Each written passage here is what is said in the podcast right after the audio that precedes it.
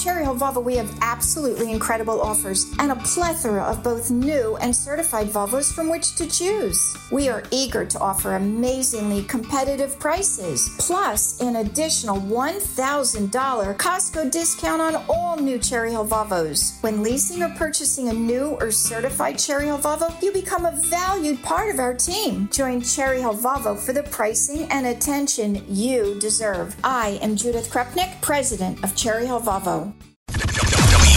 WPHT, WPHT, HD, WOGL, HD3, Philadelphia. From the Cherry Hill Volvo Studios, where relationships matter. Always live on the free Audacy app. The revolution will be broadcast. This, this is, the, next generation of talk. Now on Talk Radio 1210 WPHT, Rich Zeoli. Yes, the effort to cancel William Penn. That's right. The National Park Service announcing that they are getting rid of all remnants of William Penn from yeah, his his own place. I mean, from the city of Philadelphia, from the place they designed to honor him. Welcome back to the show. Glad you're here. 855-839-1210 on Twitter at Rich Zeoli. What does this mean, and uh, do we have to change the name of Pennsylvania? That is a question as well. Here to discuss with us, Oh, we got her. There we go. There we go. Got to make sure we get her walk up music going. Otherwise, we won't have any fun. She is the former Deputy National Security Advisor to President Trump. She is the Vice President of the Davis Institute National Security and Foreign Policy at the Heritage Foundation. And most importantly, she's a Philadelphia original, just like William Penn. Well, he came here, but you know, you get the point. Dr. Victoria Coates, hello, my friend. How are you? Rich, good to be talking to you again. I think maybe most pertinently for this discussion, I do have a PhD in art history from the University of Pennsylvania, which we would have to call something other than Penn if this change goes through. True. So, yeah, no, you could not say Pennsylvania. You'd have to just say Sylvania, I guess. Well, or somebody said today, could we call it pencil, like P E N C I L, Vania? Mm. I don't like the image that evokes. You know what I mean? No, it's bad. It's bad, especially as a guy. All right, now, uh, why why is the, the National Park Service canceling William Penn when you consider the fact that uh, he was a peaceful Quaker and uh, fled religious persecution and wanted to be a friend to all and encourage people to be friends to all? What what is this really about here? This is this is really extraordinary. So I think most people know Welcome Park uh, down on Second Street. It's on the site of Slate Roof House, which was the, the uh, Penn's house in Philadelphia. And on the 300th anniversary of the incorporation of Pennsylvania in, in 1982, uh, the decision was made to build a park there. It had it had it had been a it, the Slate House was torn down in the 19th century. Actually, there was hue and cry over that. The preservationists were already saying this should be preserved. It's torn down. A, a, a business building was put there. There, that was torn down. I think in the 60s. So it was just a blighted space. And the city decided to install this park in his honor about Penn. And you know, by today's standards, he was a progressive in his own time. He was a advocate for peace. He was an advocate for religious liberty. He was an advocate for uh, making treaties with the Native Americans in in Pennsylvania. And so they they built this park. It was designed by Robert Venturi and Denise Scott Brown, probably the greatest Philadelphia architects of the second half of the 20th century. And they installed in the centerpiece of it a a miniature version of Alexander Calder Sr.'s William Penn from the top of City Hall. So now they have decided, for whatever reason, the National Park Service will turn their eye to this very benign, nice spot and remove the William Penn because it is not inclusive or welcoming enough to all peoples. I, I don't, I, you know, th- this seems to me to be just another effort of the left to once again erase our history. And as you pointed out on Twitter, and I think you're correct on this, it's really to erase Western civilization because William Penn is bigger than just the United States of America. His ideals and his thought obviously inspired the founders and inspired the writers of the First Amendment. But uh, it, it's bigger than that. It, it is a concept of Western civilization that the left seems to absolutely hate. And it also plays into this false narrative that we were founded in supremacy and we were founded by by you know killing Indians and all these other lies they keep telling as they try to erase American history and rewrite it so that they can transform our country into their Marxist socialist utopia. Right. I mean, remember just last week, uh, the AP was accusing the American American founders of having brought scalping to the colonies. Uh, remember that on the reporting on yes. on Gray.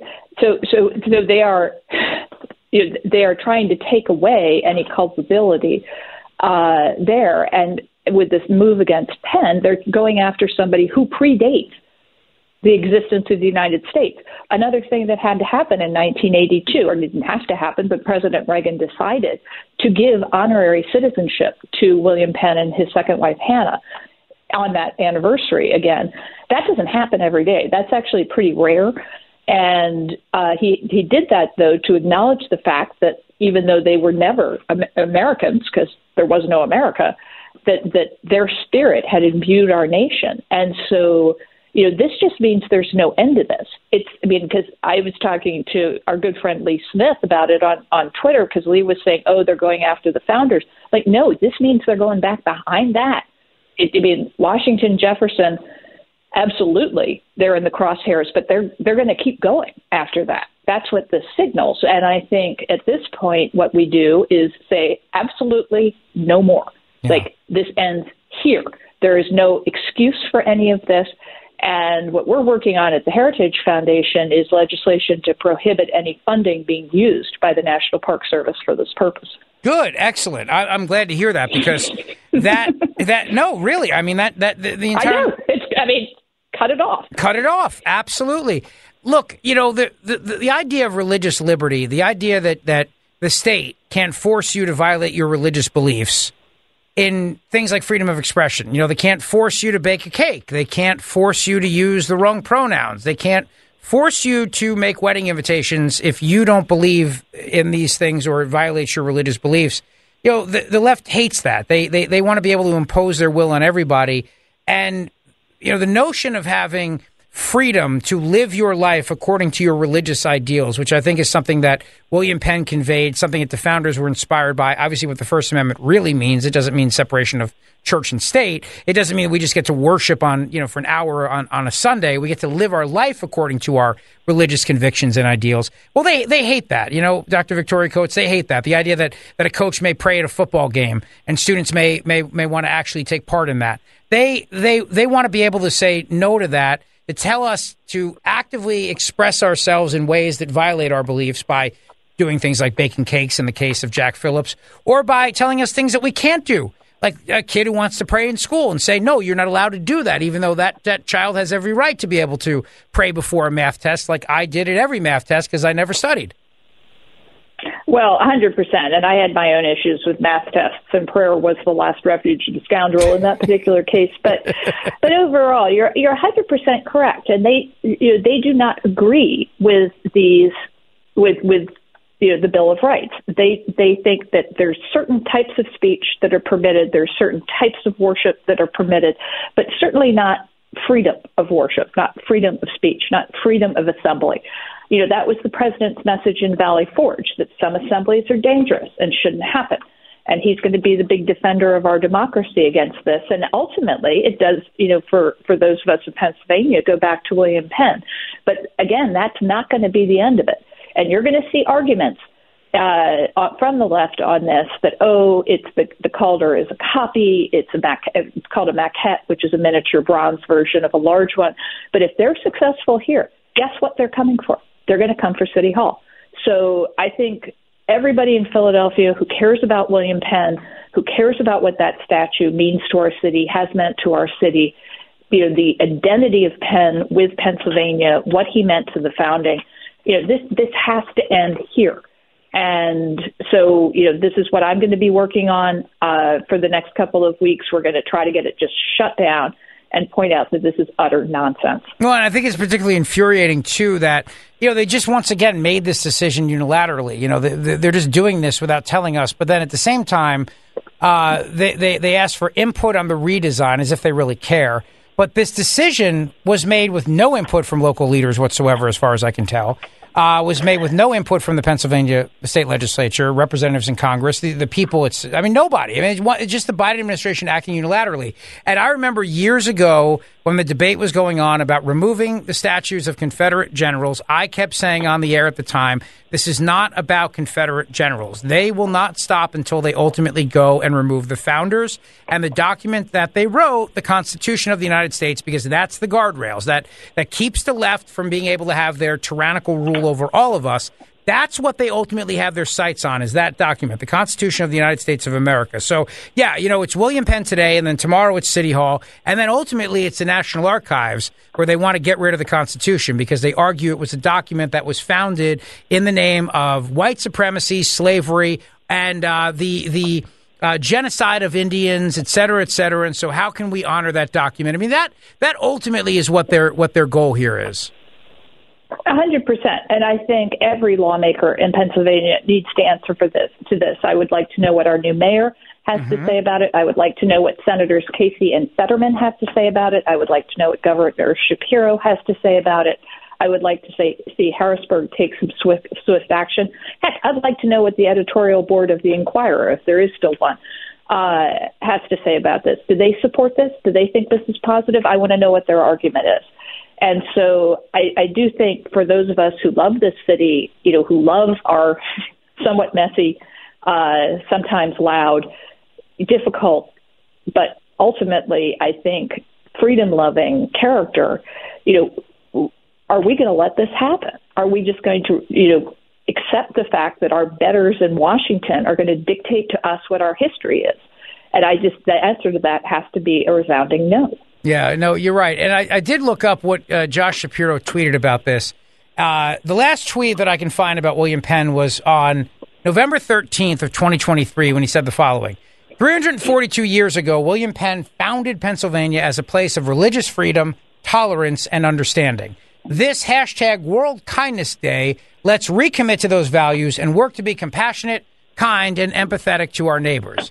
So it seemed to serve their purposes a while ago, uh, but now suddenly it, it doesn't anymore. So maybe he'll come out and remind everybody that that's what William Penn actually founded Pennsylvania on. And as governor of the of the Commonwealth, he's going to make sure that the National Park Service does not do this. Maybe he'll say something.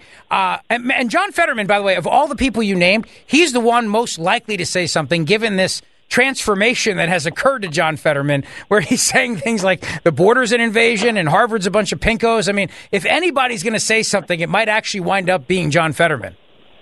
Well, it, it, might. And then we, we were discussing that today. Now, I would like to see Senator Fetterman start voting the way his rhetoric is going. He did vote not to bring the standalone $13 billion Israel supplemental to the floor uh, after literally walking back from the mall from the Israel pro Israel uh, rally, w- wrapping himself in the flag of Israel. He walked back and voted against Israel aid. So I would like to see that change. I'd like to see his vote on border issues change, and I'd like to see his vote on you know whatever we cook up to propose on uh, Park Service funding. I'd like to see that change as well. I have a question for you. When the Secretary of Defense goes AWOL, just goes missing, and doesn't tell the President of the United States and doesn't tell the Secretary of State, and we have uh, you know the Houthis who are who are firing missiles at our ships in the Red Sea, and we've got you know Putin sending nukes to Belarus, and we've got all these other issues happening. How problematic is it that the Sec Def just goes missing and doesn't tell the Commander in Chief? This, this has been one of the most extraordinary 72 hours of my life. Uh, that that since the story broke Friday night, I think after we talked, but you know, this is unconscionable. There's no parallel to this. Uh, the closest I can get is Al Haig announcing he was in charge after Reagan was right. shot.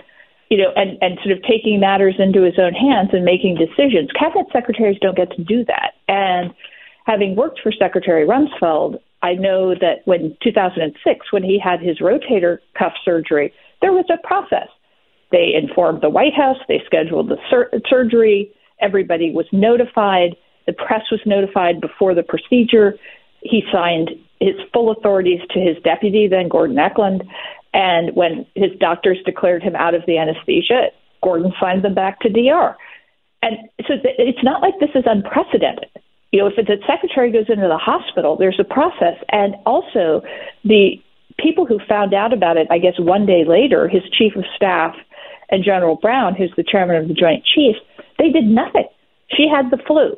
So she didn't tell anybody until Thursday. And I don't know what General Brown was doing for those days, but anybody could at any point look at a member of the Secretary's security detail, his Secret Service, and say, go down to the Secretary's car, which is in the garage of Walter Reed, make a secure call to the White House Situation Room, and tell them what happened. Yeah, because That isn't there a could happen at any process? I mean, isn't there a process where if if we were attacked or if we needed to attack, the president and the secretary of defense would probably have to have a conversation? I mean, I don't know the exact order of the chain of command here, but it seems like he would be an an integral part of the process. He would be because having served on the National Security Council staff, what we do is we serve the National Security Council, which is what is chaired by the president. The Secretary of Defense is an integral part of that. And in the event that one of the multiple attacks that we sustain, sustained, Martha MacCallum told me today it was 13 attacks during the time that uh, that uh, Austin was AWOL. If something had gone awry, the president would have said, convene the National Security Council. And what we would have gotten is the acting Undersecretary of Defense for Policy, not even a Senate confirmed individual, mm-hmm. because the deputy was down in Puerto Rico and the secretary was in the ICU. And nobody knew. And so nobody was prepared for this. So this was incredibly dangerous, wildly irresponsible, and the president is holding no one accountable. He Yeah, said, it- he said today. Sorry, yeah, go ahead. They said he if, if they said if Austin offered his resignation, he would not accept it. That's how out of touch and out of control Biden is. Yeah, and the whole thing just looks it's so amateur hour. I mean, whether it's it, it's the ineffectiveness of Mayorkas, whether it's this fiasco that happens, it, it just seems like this administration is completely and utterly incapable of uh, of of righting the ship here. I mean, it, it's little things like this that make make a really big difference in things and people's perception. The other problem I think that the left really has, uh, the media had with this, is that they had to cover this story when all they wanted to do was focus on January 6th, their high holy day. So they got in the way of that, and I know that they're very annoyed about that. Oh, of course. I mean, you know, you want January 6th to be, you know, to be 24/7 coverage of how America democracy is in in in peril. But I mean, I just wish I could ask the current president, are you or are you not the president? Yeah. You are. Right. So so it didn't happen. So what you're protesting, what you're con- convinced Donald Trump is going to do, did not happen. So this is all invented. And one can have one's views on January 6th, but you can't say it had any lasting repercussions. So yeah, their their special day was ruined, and that's sad for them. And I'm sure they were all very disappointed. But I think for the rest of us, you know, this is a really, really serious wake up call that something is fundamentally wrong. You know, and it's like the NSC staffers protesting outside the White House. This can't be permitted, but yet the president does permit it. No one is ever held accountable. And at some point, we're going to stop being lucky. You know, the uh, last question I wanted to ask you was the, uh, the, the the talk about standalone Israel aid, which is what should happen, and there should be an up or down vote on standalone aid to Ukraine. We've talked about that instead of lumping all this stuff together. And then there's a piece of it about this humanitarian aid for Gaza, and the Wall Street Journal has a piece about this where they they talk about the fact that you know your aid dollars are going to Palestinian terrorists and giving the preferred rulers of Gaza. Um, they still pay monthly stipends to murderers. I mean, why why are people not having that conversation, Dr. Victoria Coates? No, it's it's absolutely outrageous. And the president said today down he was at the church in, in South Carolina that had the sh- horrible shooting a couple of years back, and there were protesters, of course, outside protesting for for the uh, for Hamas. And he said to them, it was, it was extraordinary. He said, I've been trying behind, quietly, behind closed doors, to do everything I can to get Israel out of Gaza. So basically, he wants to get the Israeli military out of Gaza and he wants to flood it with $9 billion of our tax money. And I can only imagine what would come flooding out of Gaza if that is permitted to happen. So, you know, I don't like a government shut down more than any more than the next person, but this is this is outrageous. This can't be allowed to pass. The, the House has to stand against this. And, and as I said, we strongly support as Heritage, you know, standalone aid, uh, support for Israel, and aid for Ukraine, and that these things need to be separate from uh, HR2 from the actual border security legislation that the House has already passed and could could go to the Senate at any time. You know, there is no reason we're stuck in this impasse, and I think Speaker Johnson needs to do you know what only he can do, which is use some leverage on the part of conservatives to slow this down and stop this thing. Amazing, amazing stuff. Always a pleasure, my friend, Dr. Victoria Coates. We appreciate it. Philadelphia's own. Let's save William Penn. Thank you, my friend. Take care. The Rich Zeoli Show on Talk Radio 1210 WPHT. All right, and the big story of the day today is that I will be on Jesse Watters primetime tonight at 8:25 p.m. to talk about the William Penn statue. That is the big story of the day, and it is brought to you by Veneria Dental. Dr. Mike Veneria. So if you want to see my smile that Dr. Veneria gave me, tune in to Fox News tonight at 8:25 p.m. for Jesse Watters prime time. That is the big story of the day. I like that the big story isn't that the National Park Service is going to remove William Penn from uh, from Welcome Park. It's that you are going to be on Fox News to discuss it. At 8:25 on Jesse Watters Live.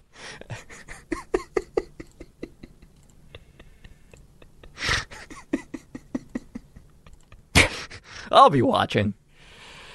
Uh, you'll be watching.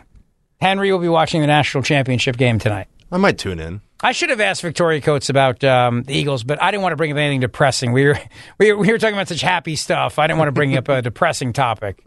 That game was a total bummer. Oh my god. Uh, we're it's over, right? I mean, that's it. It's over, ladies and gentlemen. You've been waiting for that all day, oh haven't yeah, you? hundred percent.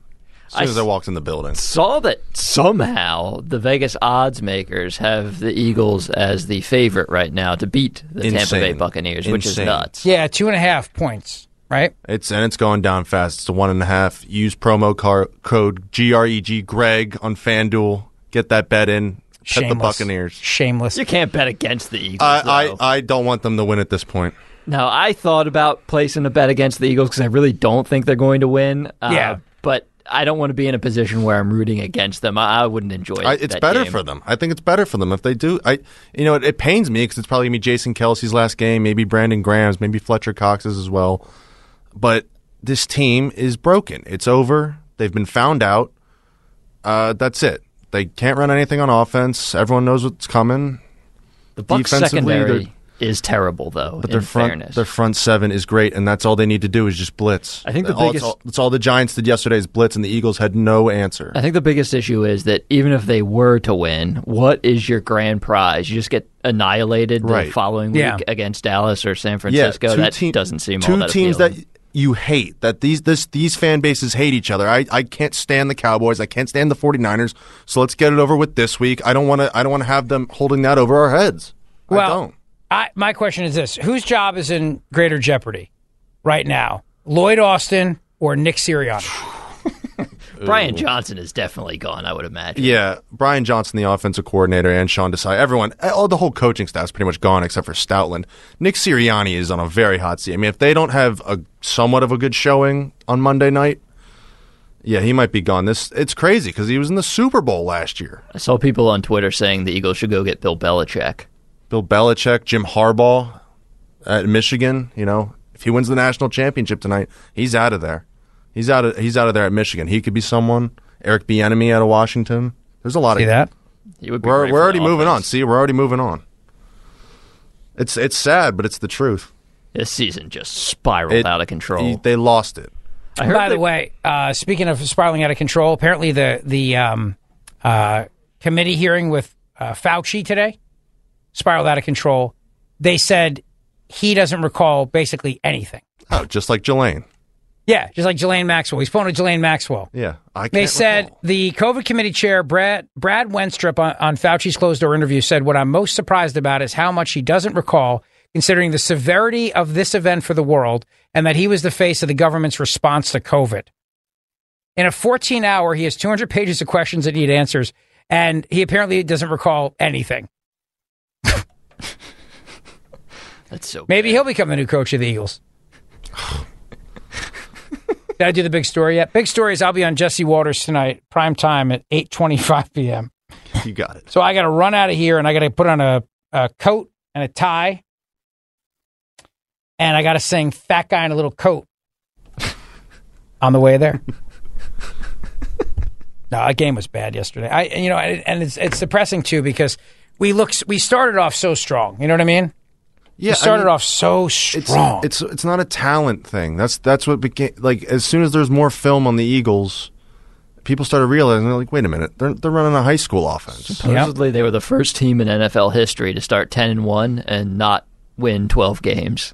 It happened one other time, Oh, okay. but still, that's embarrassing. They had an extra game though, I would imagine, because yeah, and they had an extra game to do it too because back it was 1986 with the Jets, game season. Yeah, and they they ended up getting crushed in their first playoff game. So horrible. awful. yeah, Um, I mean, is that why they're canceling William Penn? Is it because of the Eagles? I mean, it's possible. that would be that would be the biggest evidence yet. I'd say the, You know. the most. Yeah, it's like some dis- National Park Service fan lost a lot of money and was like, "That's it, I'm canceling William Penn now." how could they lose to the Giants? All right, he's at it. Yeah, it, we're, it- it's done. It's over, and I'm going all out. And I can't cancel the Eagles. I'm canceling William Penn. That's that's their ultimate revenge. There could be an argument made that they're the worst team in football right now. Them or the Panthers or the Jaguars. They melted down. The too. Jaguars did have a meltdown. It's just the problem is that everybody wound up saying over and over again that uh, we were the we were going to go to the Super Bowl. We were going to have a big watch party. You know what I mean? Yeah, I thought for sure they were going to make a deep playoff run, especially after they beat the Bills and the Chiefs in those back-to-back comeback games. And uh, Oddly it's been enough, all downhill since then. That loss for the Bills ended up, you know, propelling their season forward. They got the two seed in the AFC. They won. They pretty much won out, and the Eagles pretty much lost out. I wouldn't be surprised if they ended up in the Super Bowl. Yeah, it, those seas- since that game, ev- those two teams' seasons have gone complete different directions. Eagles down the toilet, Bills through the roof. Hmm. That's a shame. That's the worst news of the day, honestly. That and the fact that Cow- Howard Stern has COVID, because I mean, you know, we're so worried Poor about guy. it. I And think we he's hope over he can get through. What's that? I think he's recovered. he's recovered. Yeah, I- Somebody call him the king of all masks. I like that. Remember, he used to call himself the king of all media, the king of all masks. He's definitely not the king of all media anymore. I don't know of anybody that listens to that show.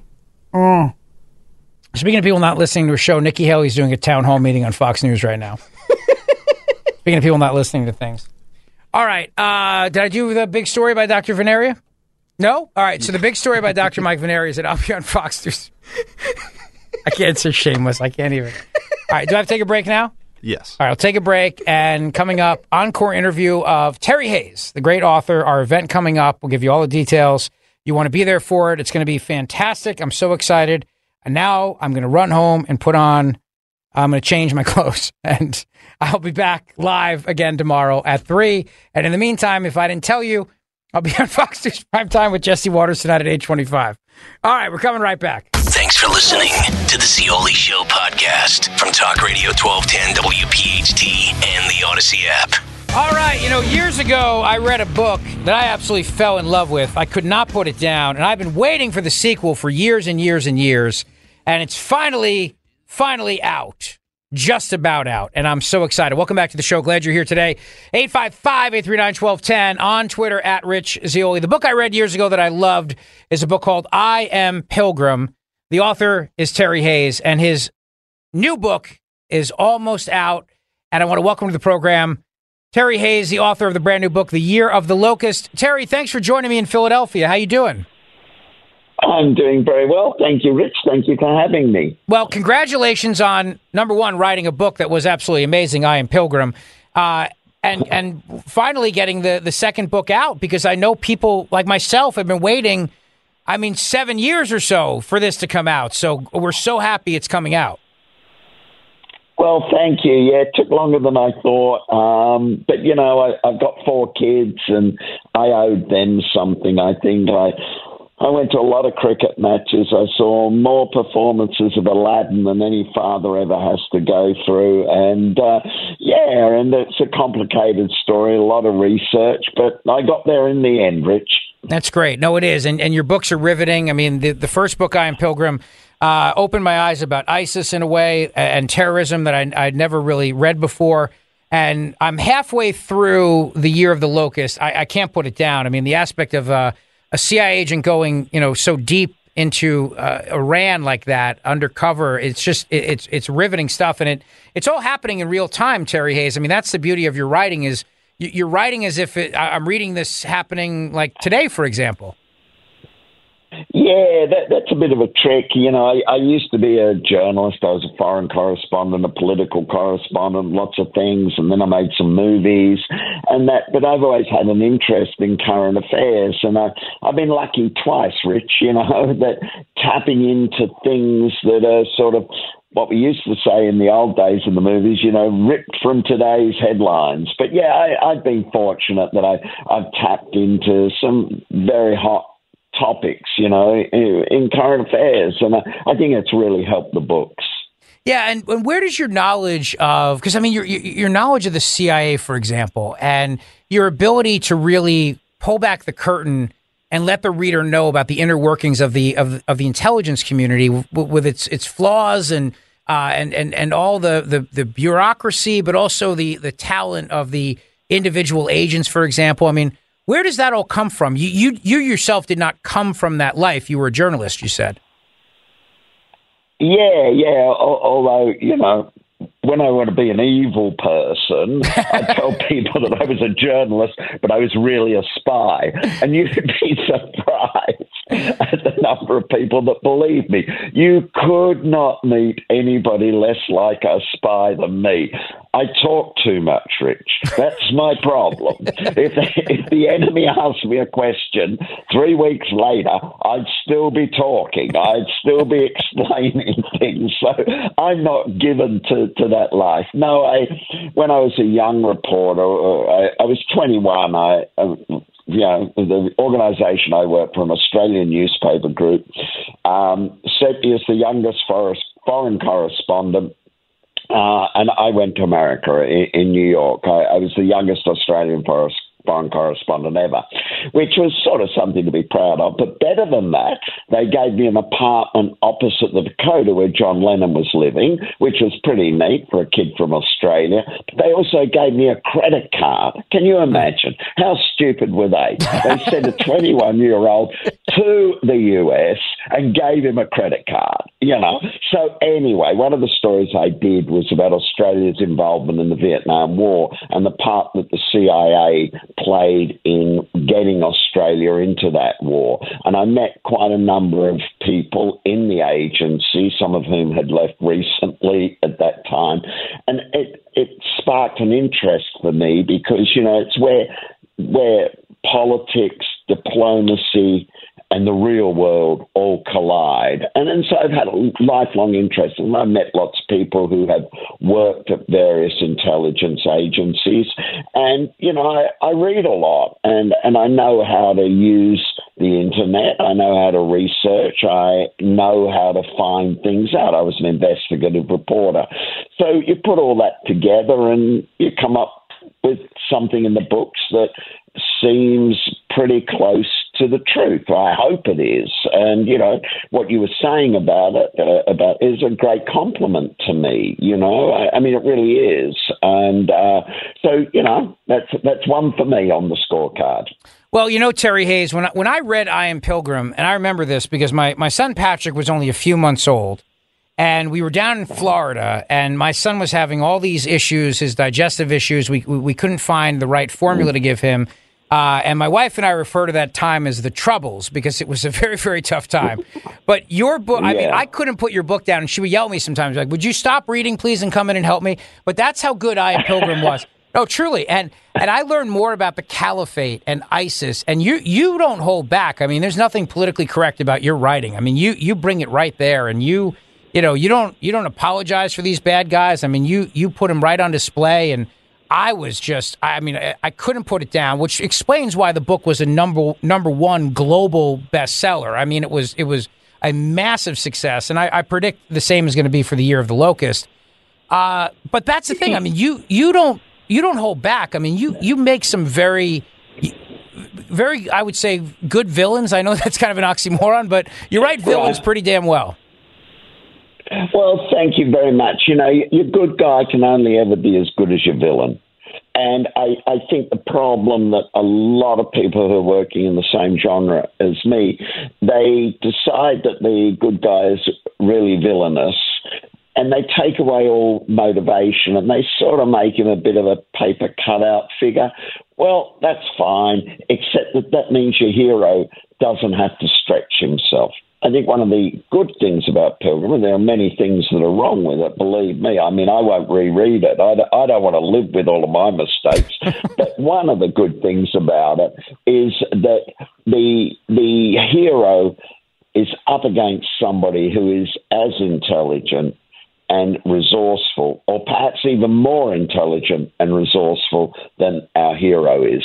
So it's a bit like, you know, do you want to watch Muhammad Ali fight Sonny Liston and Sonny Liston takes a dive in the second, or do you want to see him fight Joe Frazier and it goes 15 rounds, you know? So I went for the Muhammad Ali at his the top of his form, fighting a guy who is almost as good and possibly better. So, yeah, I, I, I think that, and of course, part of that was you lay it on the line. The, the hero's a flawed guy. He's got problems.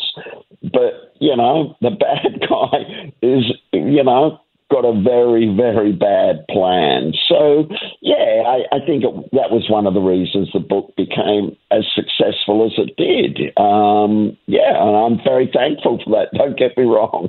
No, I, I, I, I know you are, and I, and I could tell you know what a genuine guy you are, and I'm excited to host you in person. I'll, I'll give the details on that in just a moment.